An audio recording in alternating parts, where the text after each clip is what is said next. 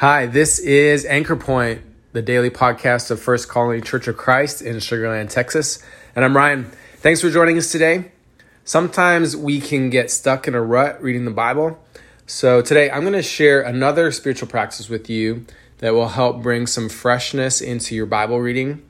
It's called Lectio Divina, and it's a great way to engage the Bible in an active way. Lectio Divina means divine reading and it's just a simple approach to reading the Bible and reflecting on it. One of the things I love about Lectio Divina is you can use it with any Bible verse, so you can choose any text that you want to read. I also like that it's something that you can do on your own for your own quiet time and reflection, or you can do it with a group. So you can use this with your family, a small group that you lead, a class that you teach. I'm going to lead you through Lectio Divina using Colossians 3 12 to 14, and then you can try it out on your own with whatever text that you choose. So, the first thing we do with Lectio Divina is read aloud the text. And so, I'm going to read Colossians 3 12 to 14, and we actually read it three times, and you just listen attentively. Therefore, as God's chosen people, holy and dearly loved, clothe yourselves with compassion, kindness, humility, gentleness, and patience. Bear with each other and forgive whatever grievances you may have against one another. Forgive as the Lord forgave you. And over all these virtues, put on love, which binds them all together in perfect unity. Therefore, as God's chosen people, holy and dearly loved, clothe yourselves with compassion, kindness, humility, gentleness, and patience. Bear with each other and forgive whatever grievances you may have against one another. Forgive as the Lord forgave you. And overall, these virtues put on love, which binds them all together in perfect unity.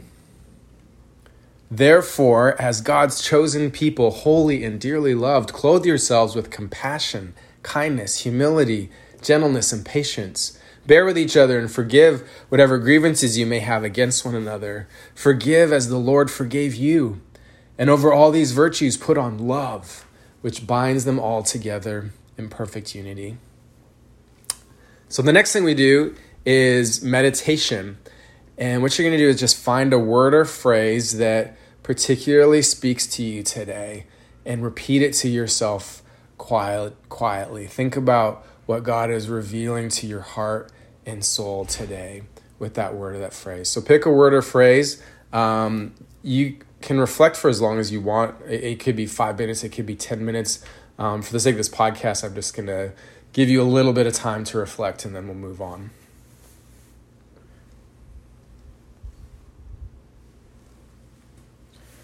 Okay, next is prayer. And in your prayer, you're going to dialogue with God and include your conversation with God, but also quietly listening to God's prompts to your deepest self in silence. Again, focus on the word or phrase from your meditation and pray to God. So, again, you could spend some time praying for five minutes, it could be 10 minutes, it could be any time that you choose. Um, and I'll just give you a moment to pray right now.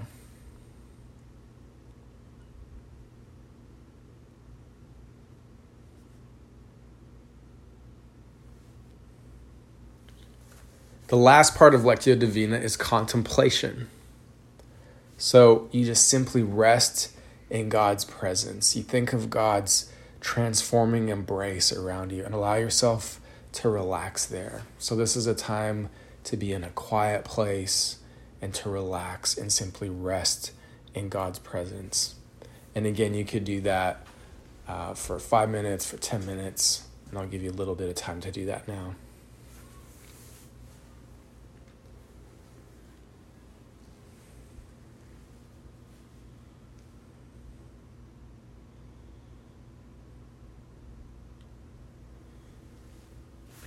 So that's how you practice Lectio Divina.